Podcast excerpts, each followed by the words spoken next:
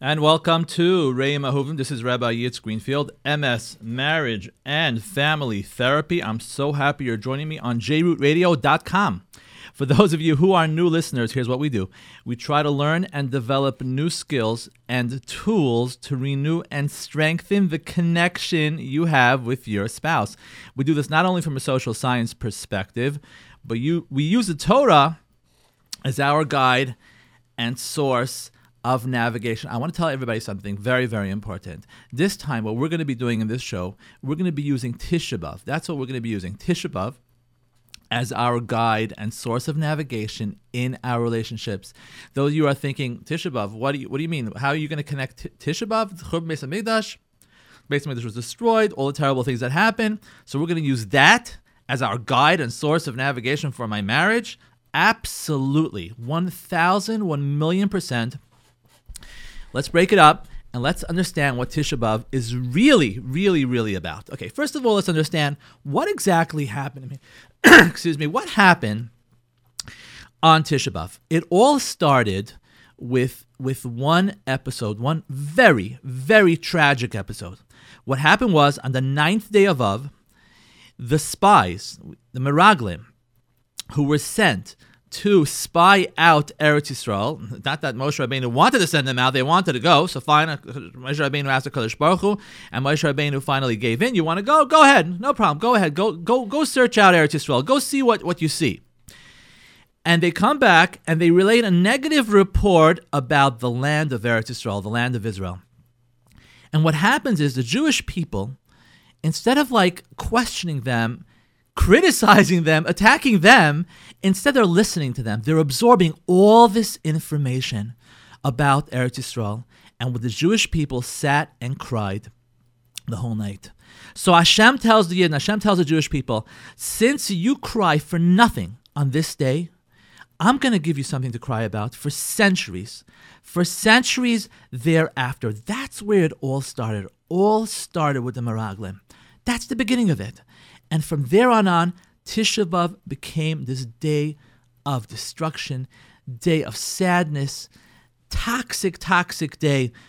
Not just one, both Beis HaMikdashes, both temples were destroyed on Tisha B'Av. Which Beis HaMikdash was our connection. That was our connection to HaKadosh Baruch Hu.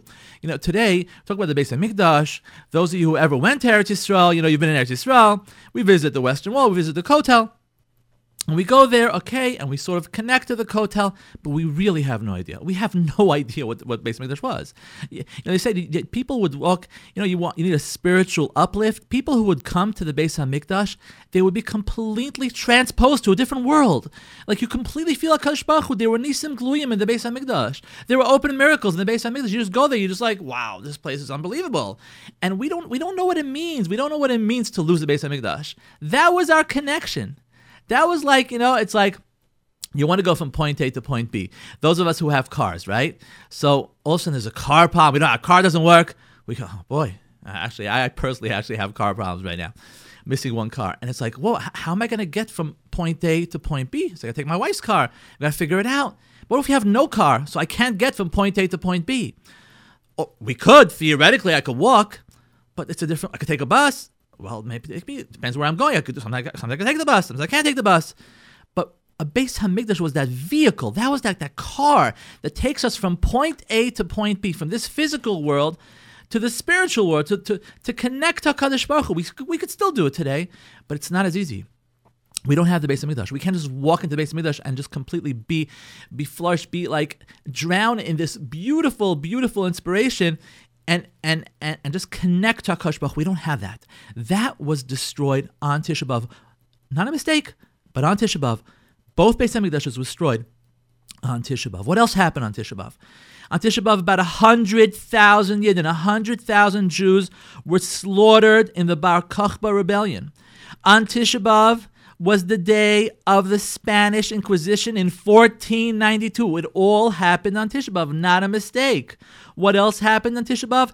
The inception of World War One, the inception of the First World War happened on Tisha B'Av. Also, on the eve of Tisha B'Av, of 1942, was the mass deportation of Jews from the Warsaw Ghetto.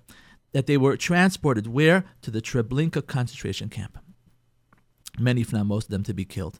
It's not a mistake that things happened on Tisha B'Av. It all started where? It all started on that one day when the Meraglim came back, and instead of being down the Kavs Chosim, instead of seeing Eretz Yisrael in a good light, and even though indeed they saw things that scared them, but what? Instead, they reported La'az, Lashon Hara, about the land of Israel. And really what it was is about HaKadosh Baruch Hu. It wasn't Eretz Yisrael. But Eretz Yisrael is a reflection of what Hashem promised the Jews, that it's going to be very good. And they took that and they ripped at that. And for that reason, the calamity just kept on happening on that day. Okay, so it's going to come Tisha B'Av. That's Hashem. Tisha B'Av is going to be, this year it's an Itche. It's pushed off. And I should mention to you, I was just talking to someone, some Achashvi, and he was telling me, mention to your audience, it's a nitche. So for those, people who are not feeling well, people who, ladies who are pregnant and nursing, etc., where in the normal circumstances they would say, but I want to fast anyways, they should ask their Rav, ask their posek whether they have to fast. And it's true. Ask your Rav and your posek whether you have to fast. And the question here is that the point? Is that the point of Tisha B'Av, just a fast? Okay, so Tisha B'Av, here's what's going to happen, right? Shabbos, we're going to have, everything's going to be, Baruch Hashem, it's an itche, we don't fast on Shabbat. And by the way, I just want to mention something very interesting, very, very interesting about Shabbos. Shabbos, by the way, is like a little miniature Beit HaMikdash. It really is. Like we saw Me'en Olam Haba, and those of us who keep Shabbos, we know good and well that Shabbos has like that wild, inspiring feeling, like we feel holy on Shabbos. You know exactly what I'm talking about. You don't have to, even if you're not, let's say, learning the whole Te Torah. But you know what? If you keep Shabbos, Shabbos keeps guard over you. Shabbos is really Me'en Olam Haba. If you take a look at the Melachos, if you take a look at what you're not allowed to do on Shabbos, think about it. What can't we do on Shabbos? We can't do the 39 Melachot, 39 categories of labor, which were what? Labor that was used to build the Mishkan. It's not a mistake. Like on Shabbos, okay, so let's, maybe I shouldn't be able to jump up and down. No, I can't. Maybe if I do it out a lot, maybe it's a labor. No, we have a set categories of melachot, 39, we have avot, we have toldot. It's very complicated, don't get me wrong, but it all stems from the what? From the 39 melachot of the Mishkan. Is that, what does the Mishkan have to do with it? No, it's direct correlation. Shabbat and Mishkan and Beit HaMikdash, it's all connected. That's the connection between us and HaKadosh Baruch Hu. Shabbos. That Shabbos is so pivotal. Say someone's a Shomer Shabbos. He watched the Shabbos. Well, why don't we say someone's a Shomer Kashrus or someone's a Shomer Lashon Hara? Of course, these are all important things. But when we're keeping Shabbos, we're basically saying testimony that HaKadosh Baruch Hu exists. He created the world in 6 days. He stopped creating on the seventh day, and I'm also stopping to create on the seventh day. What type of creation? The creation of the Mishkan, because that's what Shabbos is. Shabbos is that direct connection. And we don't fast on Shabbat. We don't mourn on Shabbat. Even Tisha B'Av, right? Yom Kippur, exception. But there's one, other than that, we do not mourn, feel sad. Shabbos is that only thing that we have left that connects like a little Beit HaMikdash. And of course, if we bring the shalom bayit on Shabbos and the rest of the week, we can have that mikdash in our house the rest of the week as well. But its pinnacle, the apex, is on Shabbat. That's the connection. So what I'm saying, we're saying, all right, so this individual said to me, mention to your audience, I mentioned to my audience that what? Got to ask those shilas, got to find out. It's a nitche. This week, this Tisha B'Av is a nitche. Ask if you really have to fast. But again, is that what it's all about? Is about fasting? Fasting is a vehicle. Fasting is not the purpose of Tisha B'Av. A lot of us feel like, oh, it's Tisha B'Av, I have to fast. Okay, I guess I have to fast. Okay, is it over yet? Is it over? Can I eat? I got 4 more hours, 3 hours and 45 minutes. Maybe I'll go to sleep. That's not the point of Tisha B'Av. It's not the point of Tisha B'Av. The point of Tisha B'Av is not to fast. That's part of Tisha B'Av that connects us to the purpose of Tisha B'Av. So what's Tisha B'Av all about? What's the purpose of Tisha B'Av? What's the purpose? Just for me to be sad, to be upset? And of course, that's part of it. So you know what? Every year we'll just be upset and be sad and be upset and be sad and move on. And again, Tisha B'Av, yeah, we're sad. Let's move on. We're commemorating, right? The secular world, sometimes they just commemorate the tragedy, which is important to commemorate. But what's the point of commemoration? There's a fascinating Gemara, ladies and gentlemen. Fascinating Gemara in Yerushalmi, Yuma, it says like this.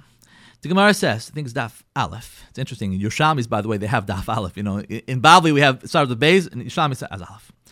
The Gemara says, I'm translating in English. The Gemara says, every generation that the Beit HaMikdash is not rebuilt, it is as if that generation destroyed. Meaning, theoretically, ladies and gentlemen, if we would have a Beit HaMikdash today, a live Beit HaMikdash, it would be destroyed in our days. Think about it. This is not just an ancient thing that happened 2,000 years ago. This is a living, existing situation of today. If the Beit HaMikdash was around, it would be destroyed. Wow. Wow, no, that's heavy. That's powerful. Sort of like completely puts like Tisha B'Av in a whole different... and a whole different narrative. The script just changed as opposed to this historical Nebuch story that happened to what's happening today. Today it was destroyed. Wow, that's scary. The Beit HaMikdash would be destroyed today? Yes, it would be destroyed today. This is Gemara and Yuma. So the point of Tisha B'Av is not just to commemorate. The point of Tisha B'Av is to figure out a way where we can get out of this situation. How do we fix this? What do I do? What can I do? What can we all do to not have it destroyed in our generation, to have it rebuilt in our generation? What do we do? How do we fix this? The only way to fix something is to figure out what broke. You want me to fix what? What? Sarah, Miriam, Shalamis, what? Something? What broke? Tell me what broke. What do you want me to fix it? What do you want me to fix? I don't know. What do you want me to fix? Tell me what broke. Tell you what broke. The last Beit HaMikdash, what broke? What broke was the Beit HaMikdash. What broke the Beit HaMikdash? What broke the Beit HaMikdash was something called Sinat Chinam. Sinat Chinam means warrantless hatred. If you define it right, it means free hatred. Free hatred. What do I mean free hatred? I mean, is there like free hatred and non-free hatred? Okay, maybe, you know, there's a certain type of hatred that, you know, hatred is never good. But there's a certain type of, let's say, kinaut kanut, right? With Pinchas, when he saw they were doing a terrible thing, he got upset and he killed them in front of everybody. It was like a hatred for these people. How could you do such a thing? After HaKadosh Baruch Hu warns you and tells you, how could you do such a thing? That's kanois. That's different. That's not hatred. That's also has to be measured, because many times, if not most times, when we do this, we really have to do the lishma. Like, we really have to think, am I doing it for the right reason? But what we're talking about, something else. We're talking about sinat chinam. What's Sinat Chinam? Sinat Chinam could be at different levels, ladies and gentlemen. It could be on a community level, on a family level, and at a spousal level. Let's start with a community level. What's a Sinat Chinam on a community level? Sinat Chinam on a community level means if you're in shul, okay, it's your shul, it's your Bet HaKnesset, you're there every Shabbat, and you're, let's say, you're Hasidish, or you're Litvish, or you're Sephardi, or whatever denomination of Yidden you are. And what happens is somebody walks into shul who doesn't exactly fit, doesn't fit, right? What do we do with this person? Do we stay away from this person? Do we ignore this person? Do we come over to this person?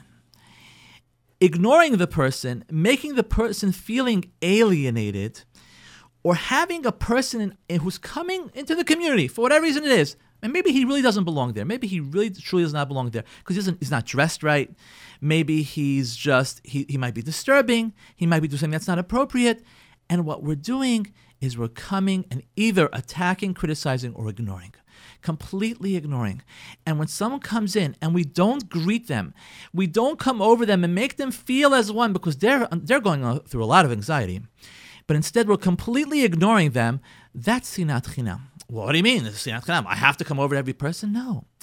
But you don't understand. What's happening is that this person, when he or she is coming to a new environment, this, by the way, is true if children are listening to this.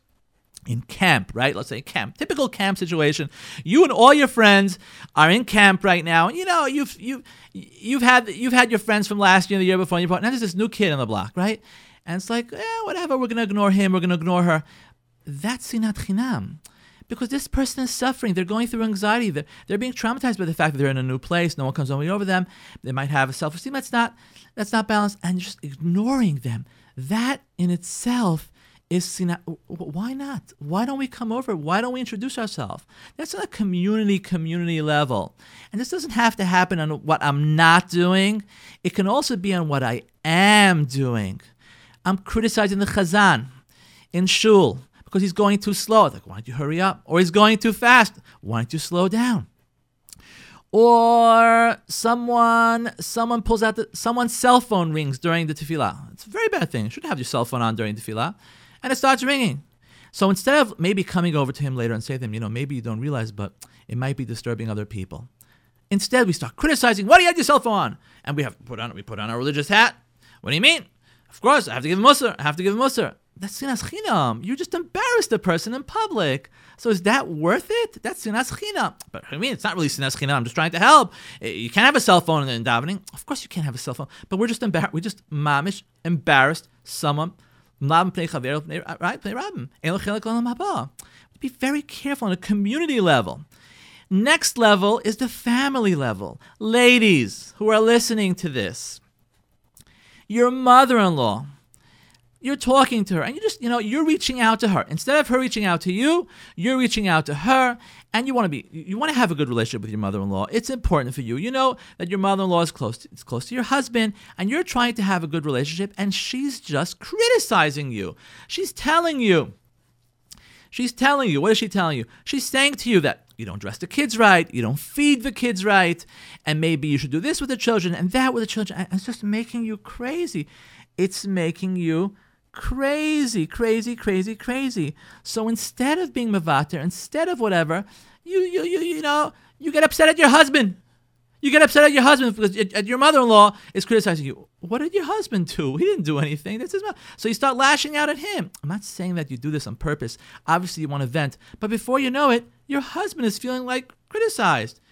Where did it come from? It came from the mother-in-law. Or if your child just came back from camp, right? Some of us have our children in both halves. Some of us have our children just came back from camp. Your child just came back from camp, and everything was so calm. Everything was so silent and just peaceful in the home. Now he's back. You're happy he's back. You're happy she's back. And you come into the room, and the room is flying all over the place. He still didn't unpack his duffel bag. He still didn't unpack his suitcase. He his bed is not made. Okay, fine, forget the bed. And the place, the socks on the floor. And you're like, you don't believe this. You just don't believe this. And instead of being down lekavskos, instead of coming over to him and saying to him, maybe you don't realize it, mommy's getting very upset, etc., we come and we lash out at our children. I don't believe this. You know how good it was without you here? These types of things, we don't mean to say this, chas shalom, but these types of things are so hurtful for our children. There you have Sinat Chinam in our own family. And then, of course, we have our spouses. Right? I called you 1,000,000 times. Why aren't you picking up the phone? I call you again and again and again. Why don't you pick up the phone? Sinat Chinam.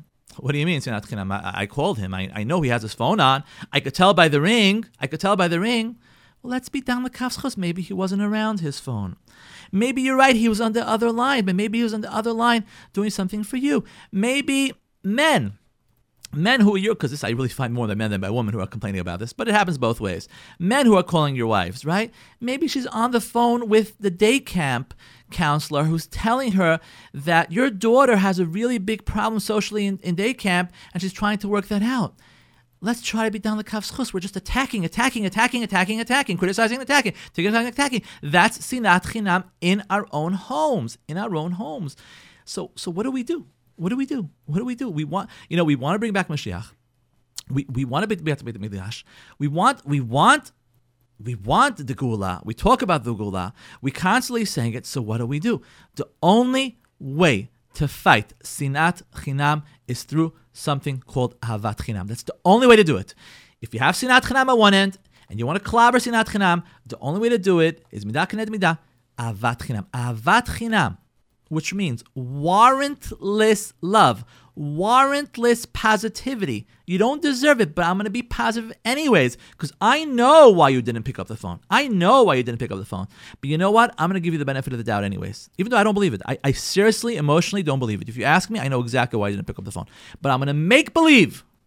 and I'm going to plug into the world of Dan Lekaf Schut, which means judging someone favorably, and I'm going to give you the benefit of the doubt, even though you don't deserve it, because you never pick up the phone, and I told you a million times that whenever I call you, at least you should pick up on the third ring, and you don't do it. But I'm going to let it go anyways. You know why? Because I'm going to plug into the world of shalom, which we spoke about last week. And shalom is really shleimut. In order for me to become a whole person, in order for me to perfect myself, the only way to do it is to connect to HaKadosh Baruch Hu, to Hashem, to God. It's the only way. How do I connect? I act like Hashem. How do we act like Hashem? Just like Hashem is Kel, Rachum, V'Chanun, HaKadosh Baruch Hu is all merciful, and HaKadosh Baruch Hu, Hashem, has so many tainas on us. If Hashem would judge us in a Midat Adin, if HaKadosh Baruch Hu would say, you know what, I'm going to give you everything you deserve, we are going to have a lot of problems. So instead we say, you know what, Hashem, I'm going to be like you. And even though my wife doesn't deserve it, I am going to give her the benefit of the doubt. And even though my husband doesn't deserve it, I'm going to give him the benefit of the doubt, and I'm not going to work on my autopilot. I'm not going to be like an animal. I'm going to be different. I am going to work on my Bechirat Chofshit, on my free will. That's what I'm going to do. The same way I make brachot, the way I dress, the same way I wash my hands before I eat, I am going to get used to this. I'm going to get used to implementing in my system something called benefit of the doubt when it comes to my spouse. Listen to this amazing story. I know many of you heard this, but it's such an amazing story I got to share with you. The story is brought down by who? The story is brought down by none other than Reb Simcha Zissel. Reb Simcha Zissel records an incident. Listen to this amazing, amazing story. Reb Simcha Zissel records an incident that happened in the times of who? The times of the Rambam. A group of wise men approached the Rambam and told him they could change the nature of a cat, training it to be as gracious and polite and as giving as a human being, making the cat into a servile butler. The Rambam listened to this and says, really interesting. Okay, I want to tell you something. Impossible. It's impossible to change the nature of a cat. As much as you think that animals and humans are the same thing and are both capable of everything, I am telling you it is impossible to change the nature of the cat. So what happens? What happens is this group of wise men, they set about for weeks and weeks to train the cat. They spent a lot of time training this cat. They trained it to walk on its hind legs. They dressed it up, and they pushed it in certain ways where they got the cat into a point that when people came into the room, the cat would escort them to their seats. In fact, the cat acted just like a butler. They further trained the cat to hold a little cup and to serve the people when they got to their seats. And after they did all this training of the cat, who did they invite? They invited none other than the Rambam. They wanted to show the Rambam their big, big accomplishments and to prove to the Rambam that it is possible to train an animal to be just like a human being. So what happens? The Rambam comes in, the cat greets the Rambam, and the cat guides the Rambam to his seat. When the Rambam gets to his seat, and the cat's about to come and to serve the Rambam, it's holding, let's say, a platter of soup, and it's about to serve the Rambam. What does the Rambam do? Rambam takes a small little box out of his pocket, and in this little box was a little mouse. And he drops the mouse on the floor, and guess what happens? The second that mouse was on the floor, the cat suddenly forgot that it was a butler, and it quickly scampered after the mouse. The Rambam turns to the wise men, he says to them, a cat is a cat, and will always be a cat. Reb Simcha Zissel, when he brought down the story, he concludes as follows. He says, unless a human being learns to train himself, he can also be like a cat. There are times when we can be kind, we can be gracious, we can be cultured. But when our button gets pressed and we're no longer in control, we lose control, and then we're just like the cat who's running after the mouse. I want to tell you something, Rabbi Friend, when he speaks about this, this is what he says. He says, a cat cannot become a mensch, but a mensch could have become a mensch. And I want to add one thing here. I was actually talking to my wife about this, and she actually added this piece, and she said, let's remember that a mensch could become a cat. That's true. The difference between us and the animals is one thing, just one piece, Bechirat Chofshit, free-willed. And the tool we use, the vehicle that we use to employ Bechirat Chofshit is only in the world of shalom. in the world of shalom. I should say only. There are many other, not only, but I say one of the main thing is shalom, which is shleimut, which makes us a complete and whole person. And the biggest opportunity, I'm saying this, b'li shum safek. Anybody's listening to me right now, I have no question about what I'm saying right now. Biggest opportunity for shalom is in your home with your spouse. With your spouse, who what? With your spouse who's different than you, with your spouse who thinks different than you, who analyzes different than you, who appreciates different than you, who's completely different than you. That's the way HaKadosh Baruch Hu created men and women, completely different. We completely don't understand each other. And Hashem puts us together in the pressure cooker and says, and now I want you to create shalom. That's what it's all about. That is the only thing that it's all about. Now, I want to tell you something. I want to tell you something very important, and that's like this. It's very easy for me to sit here behind the desk and to talk about this and say, okay, be mevater, I know it's hard, and just let things go, and bechirat chofshit, and that's going to bring Mashiach. First of all, I know it's very easy for me to say, and I know the challenges. I work with the couples. I'm married myself. It's incredibly, incredibly challenging. But boy, is it rewarding. When it's done right, boy, is it rewarding. Because if we do it right, not only are we plugging into the world of Ahavat Chinam, not only is this warrantless love, not only are we bringing back Mashiach, seriously, bringing it back to the Beit, building the Beit HaMikdash Lamala and bringing it down. We really are. Every time we plug into the world of Ahavat Chinam, we're doing that. Not only are we doing that, but you know what also it gives us? It gives us fulfillment in this world. I'm telling you, when you're mevater and when you let go, you'll see. This is, by the way, only as long as your spouse appreciates it. But when your spouse appreciates it and you let go, you're going to feel this connection, this nitzotzot, this connection between you and your spouse. True ahava, which is the shorish, which is hav, which means giving. Real love, not just...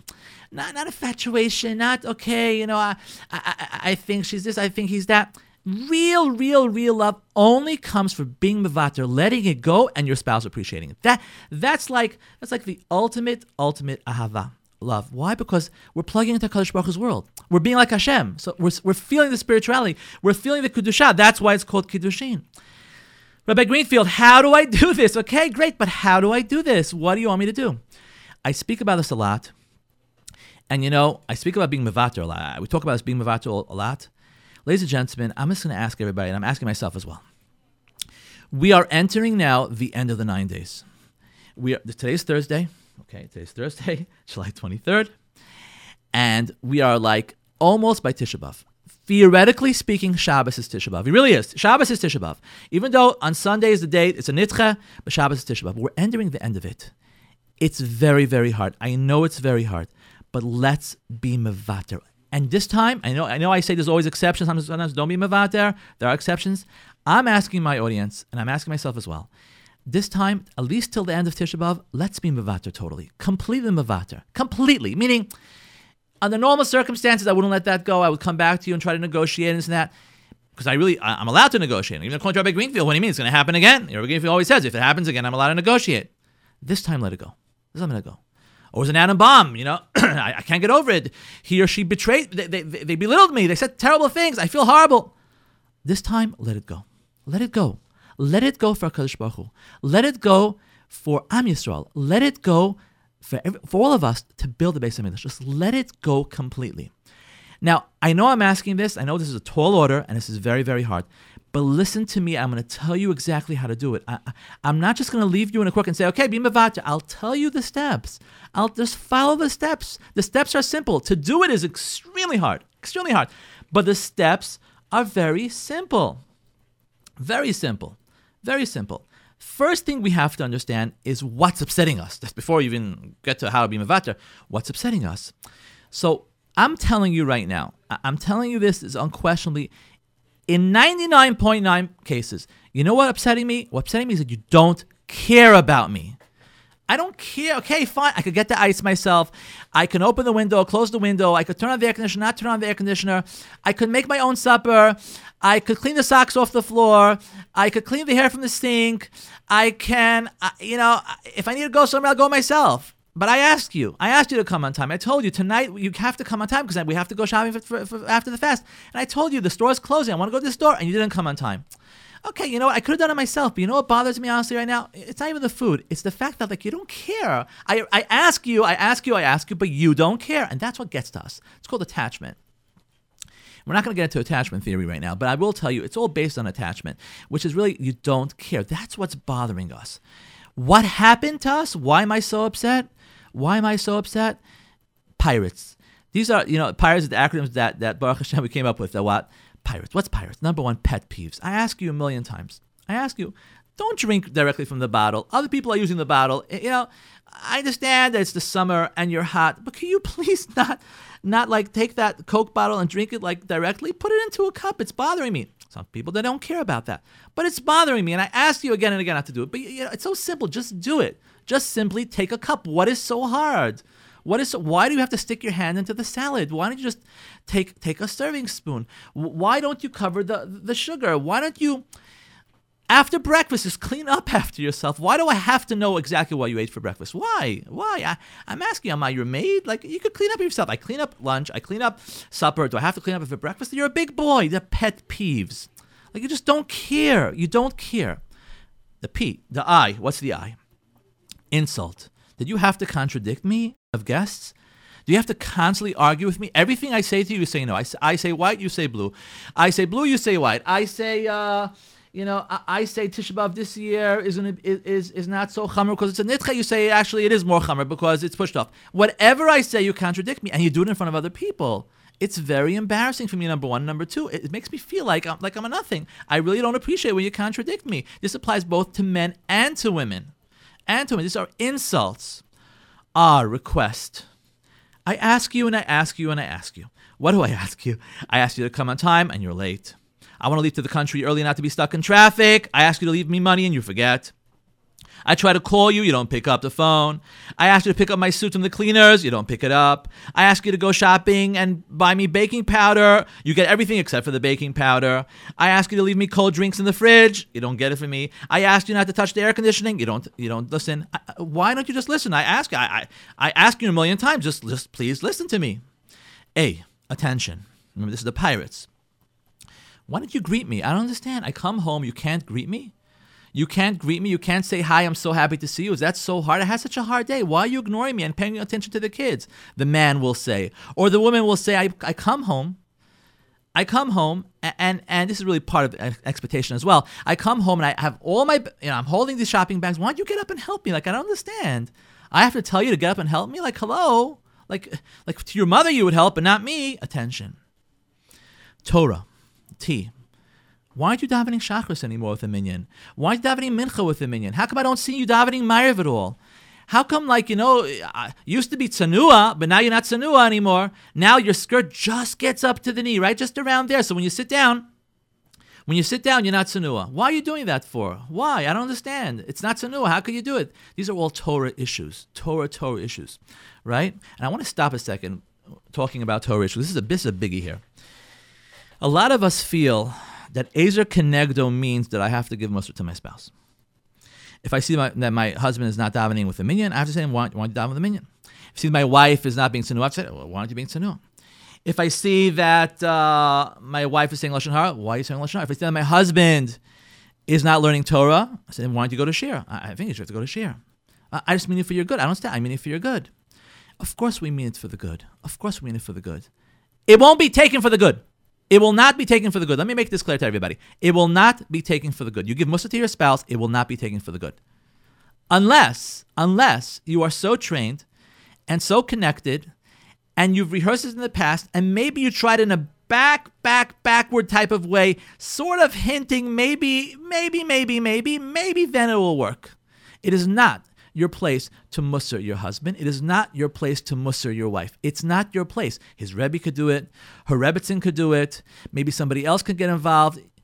You know what you could do? When they do go to Minyan, or when she does wear what you feel is Tsanua, you can put him on the pedestal and make them feel, wow, you know what? I feel that I'm really happy today. You went to Minyan. That makes me really happy. You know what? I just said, I'm not saying like I'm rewarding you here, but you know, I made a really nice breakfast here for you. I always make breakfast, but today I felt like so much like, wow, I feel so connected that you went to Minyan.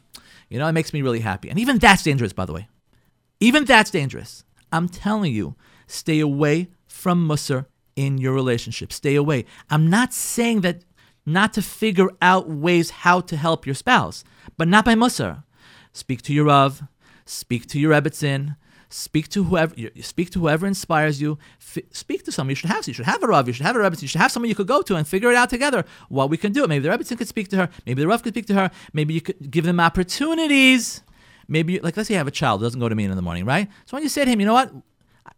You don't talk to him about a Minyan anymore. Just say to him, you know what? I was thinking maybe me and you could learn together before davening. Maybe he'll go learn with you because he wants to connect with his father. It's very possible. But not to give that musr and not to be tough about it either. I know this is a very delicate point, and a lot of you are seeing your spouses like maybe chas shalom dwindling. I have a whole class on how to do it, but not through musr. You don't think so? You don't agree with me? Listen to this story. Listen to this remarkable story. Rabbi Yeshua David Hartman. By the way, this story I'm taking from a news... Parsha page that's given out through email every week through a good friend of mine, actually. His name is Mendel Berlin, and he writes these phenomenal Parsha pages. If you want to subscribe to it, you could just email him at mendelberlin@gmail.com. That's mendelberlin@gmail.com. And he has these phenomenal Parsha pages, and it has these little caricatures. It's interesting. It's very contemporary, meaning it's very shayach to today's world as opposed to something that, you still dwell and inspire. It's also dwelling and inspiring, but it's also connected to today's world. Listen to this story he writes. Rabbi Yeshua David Hartman, author of many Torah books, including a monumental work on the Maharal, remembers the day like it was yesterday. He was a kid in the London yeshiva, and he did something in the classroom against his Rebbe's rules. The Rebbe walked over to the young Yeshua and promptly gave him a smack. This was, by the way, when smacking was unfortunately an accepted practice.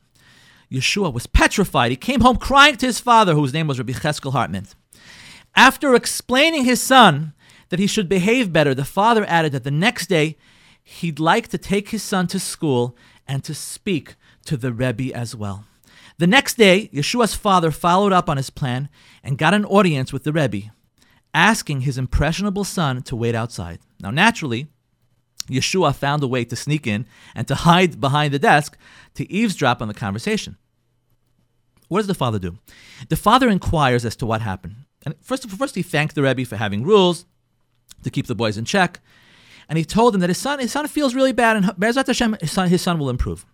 So as the Rebbe prepares to usher the father out, Rabbi Hartman stops the Rebbe in his tracks, and listen to what he says to him. He says to him, "I have a burning question that's bothering me, and I want to ask you." He says, "Yes. I'm sorry to ask you, but I have to ask you. How many times did you kiss my son?" The Rebbe looks at him. "What do you mean, kiss your son? What do you mean? I don't understand."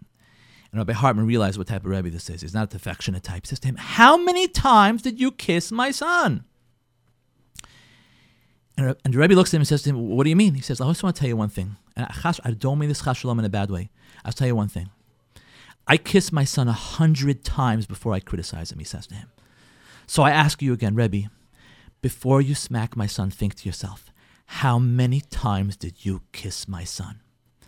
And I just want to tell you, as touching as this story is, to truly appreciate it, we need to ascertain to ourselves, what's our kiss to criticism ratio in our house?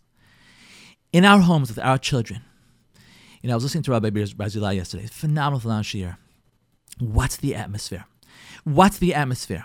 What's the background music? Is it constant criticizing? And criticizing does not mean, "Why do you do this? I can't believe you." Criticizing is just orders. "Pick that up. Can you please go here? What time are you going to Minyan?" Any conversation we have with our children that it does not relate to love and affection and validation is criticism. I'm very serious about this, ladies and gentlemen. Any conversation. Our children need love. They need affection, and most of all, they need validation, especially the boys. If we're not giving them, it is criticism. It's just, "Do here, do that, why do that, with that?" let's change the ratio around. Let's change the ratio. Let's get into the world of not Sinat Chinam, but Ahavat Chinam. Ahavat Chinam. Let's kiss our children. It doesn't have to be actual kissing. It could be just that compliment, that validation. I'm so proud of you. You know, I saw you going to davening this morning. I was so proud of you this morning that you went to davening. So important. How do I know it's so important? Not just this story. Take a look at this week's parsha. Parshat Devarim. It's an amazing Devarim. I love this. This is written by Mendel Berlin. If you want to subscribe to his parsha page that he sends an email, you could email him at mendelberlin@gmail.com. That's MendelBerlin. He does this just like for Chesed and Torah for the community, but he writes tremendous things. Listen to this. In this week's Parshas Devarim, it says it contains reproof of Moshe Rabbeinu to the Jewish people, right? That what basically is going on? That Moshe Rabbeinu is giving Musar to the Yidden. This is what we're talking about. Musar. What do you mean, Rabbi Greenfield? Moshe Rabbeinu gives Musar. Why can't I give Musar to my wife? Why can't I give Musar to my husband? What do you mean? I want to give Musar. But what is it saying in Devarim? Perek Aleph Pasuk Dal. What does it say? It says, and I'm translating, says this, what he writes. After Moshe had smitten Sichon, king of the Amorites, who dwelt in Cheshbon, and Og, king of the Bashan. When did Moshe Rabbeinu, when did he give Musar to the Bnei Israel? It only happened after he killed Sichon the Amorite, who dwelt in Cheshbon, and Og, Melech HaBashan. Why does it tell us that? So this is actually a question that's asked by Moshe Bogomilsky. He asks like this. Why did Moshe wait? Why did Moshe wait to give Musar only after he conquered Sichon and Og? So he quotes the Matamim's understanding, which gives us unbelievable insight into Rabbi Hartman's approach on how criticism should be offered. It is human nature to balk at rebuke. We usually get defensive when we are attacked regarding our behavior. Therefore, if somebody who's giving Musar wants his words to be accepted, he should not only give them Musar, but you should do positive actions to benefit the person who he cares about. And this, of course, is in addition to the obvious, speak kindly, softly, give as many hints as possible in a fashion that doesn't embarrass anybody publicly. But once the potential rebuker becomes recognized as a good friend, then his words of Musar will be accepted. Once I know that you really care about me, now I'm going to listen to you. This is, by the way, not true in a spousal relationship in a marriage, because we're constantly walking the tightrope with our spouse. There's an issue of attachment vulnerability. I'm talking about a situation of our friend, our Rebbe, someone who cares about us, someone who loves us, and this is what Moshe Rabbeinu did. You know what happened? You know why Moshe Rabbeinu waited until after he killed Og Melech HaBashan to give Musar to the Yidden? Why? He did that because it's only through that he finally, even though he didn't know that Moshe Rabbeinu loves them, but it was after Og Melech HaBashan's conquer. Og Melech HaBashan was a giant. The Gemara tells us that Moshe Rabbeinu was 10 amas tall, that's about 15 feet tall, and when he was fighting Og Melech HaBashan, he took his spear, which his spear was 10 amas in length, and he jumped another 10 amas, and finally he stabbed Og Melech HaBashan in the ankle. Meaning that Og Melech HaBashan's ankles were 30 amas, about 40 feet, 45 feet tall. Could you imagine standing there together and watching Moshe Rabbeinu, who's putting his life at risk for the sake of Bnei Israel? Og Melech HaBashan could have just stepped on him, as tall as Moshe Rabbeinu was. But Moshe Rabbeinu had the emunah and betachon in HaKadosh Baruch Hu, and he had the love for the Bnei Israel. And after the Bnei Yisrael saw his love of risking his life, and then eventually they killed, all right, They conquered him. That the Bnei Yisrael saw that, then they were like, okay, Moshe Rabbeinu, we're going to accept anything you tell us right now, because we know that you love us so much. You know I love so much. So what do you mean, you say, Rabbi Greenfield? My wife knows that I love her. My husband knows that he loves me. Really? So how come every day you're fighting?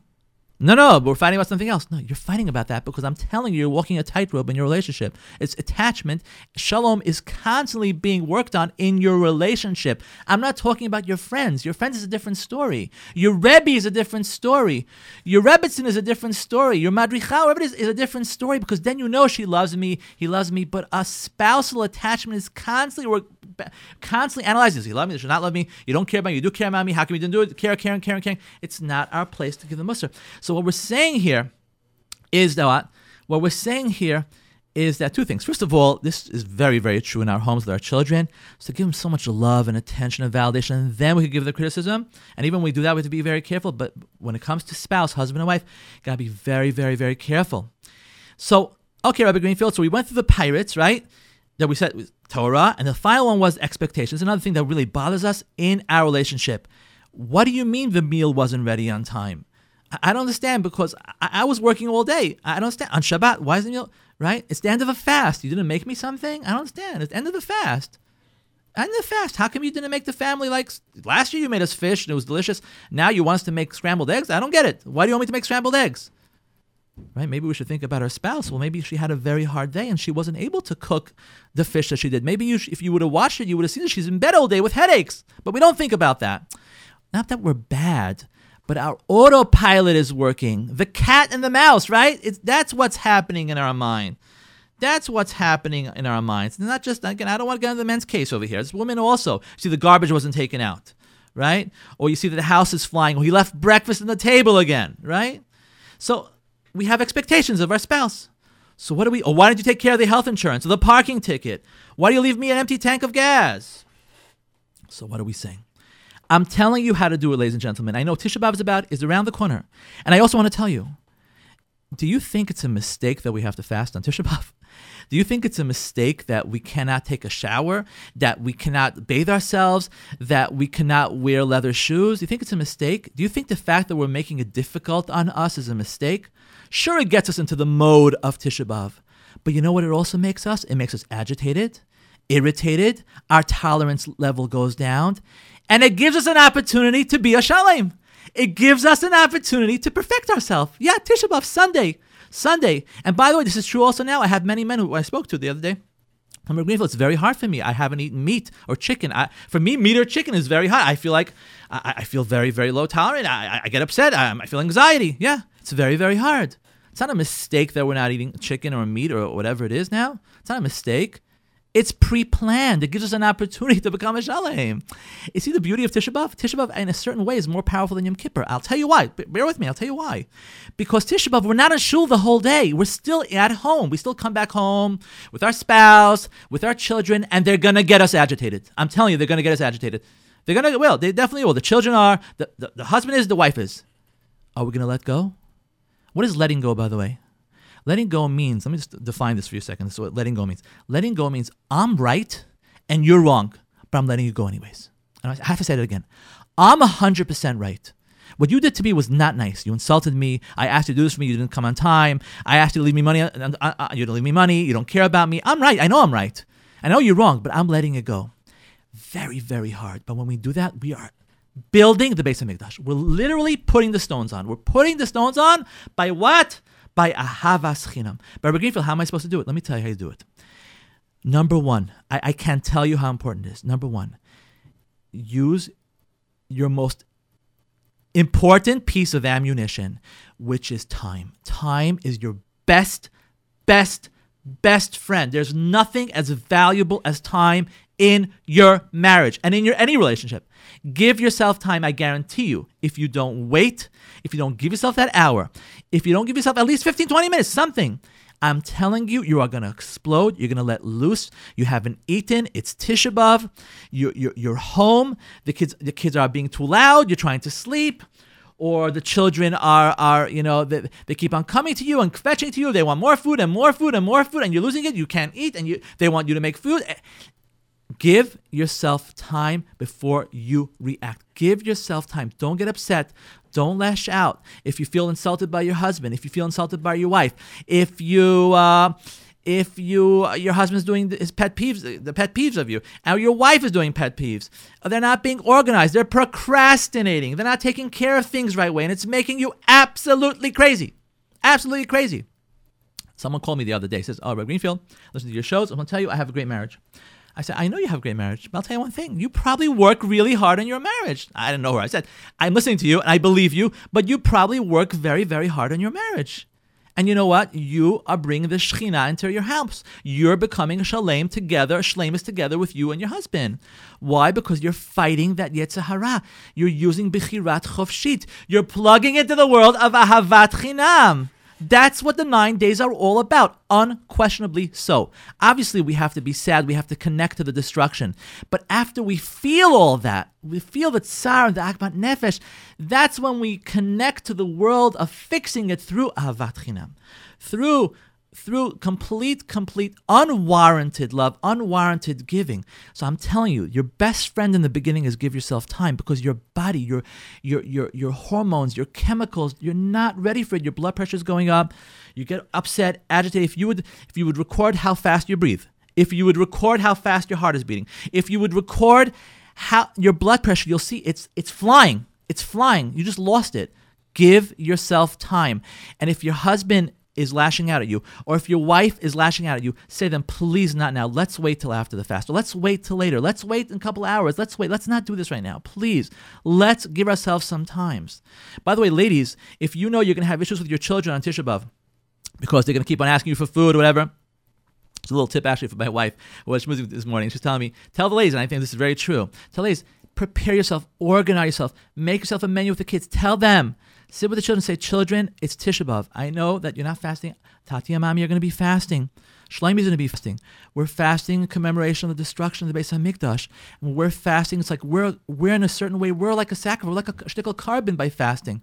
And we're connecting to the Tzar and the Agmas Nefesh. Tati and Mommy are not going to be able to help you as much. Here's the menu. Do you want to buy pizza or do you want to buy this? I'm going to the store today. What do you want to do? Here are some activities. Here are some things that you could do.